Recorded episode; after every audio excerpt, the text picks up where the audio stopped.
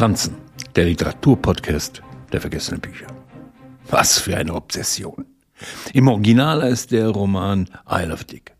In der deutschen Übersetzung I Love Dick. Und das aus gutem Grund. Die Person, um die sich alles dreht, heißt nun mal Dick.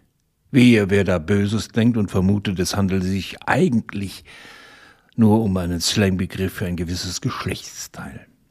Der Guardian schrieb über den Roman das wichtigste Buch des 20. Jahrhunderts über Männer und Frauen. Also sollten wir es ruhig im 21. Jahrhundert auch lesen dürfen. Aber witzig beschreibt sich die Autorin Chris Kraus als gescheiterte Künstlerin in den 40ern und lebt mit ihrem französischen Mann Sylvia Lothringer das Leben einer New Yorker Intellektuellen. Er ist es, durch den sie Dick überhaupt erst kennenlernt und seine männlichen Auftreten eines Cowboys verfällt, der darüber hinaus gerne in Theorien schwelgt. Eine Ménage à trois bahnt sich an. Zu Anfang schreiben Chris und Sylvier ihm gemeinsame Briefe, die sie nie abschicken und die als leicht frivol Schwung in die eigene Partnerschaft bringen.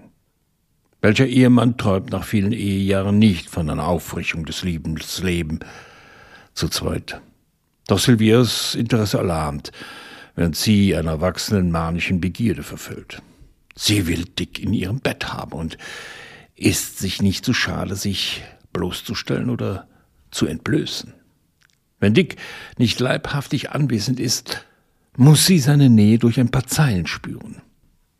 Ein feministischer Kultklassiker, begeisterte sich die Kritik über so viel Hemmungslosigkeit, deren ernsthaftes Leiden auf den burlesken, leisen Spuren der Commedia dell'arte daherschleicht.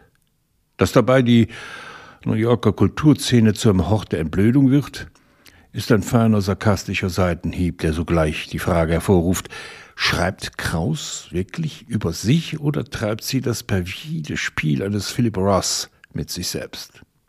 Dick ist einfach nur eine wahnsinnig witzige Geschichte über die Freiheit, die einem zusteht, wenn man sie sich nimmt. Eine junge Frau, ein älterer Professor, ein Testosteron gesteuerter Cowboy, Sinnkrise, Sex, so kommt man durchs Leben, auch wenn nicht abgeschickte Briefe nicht satt machen.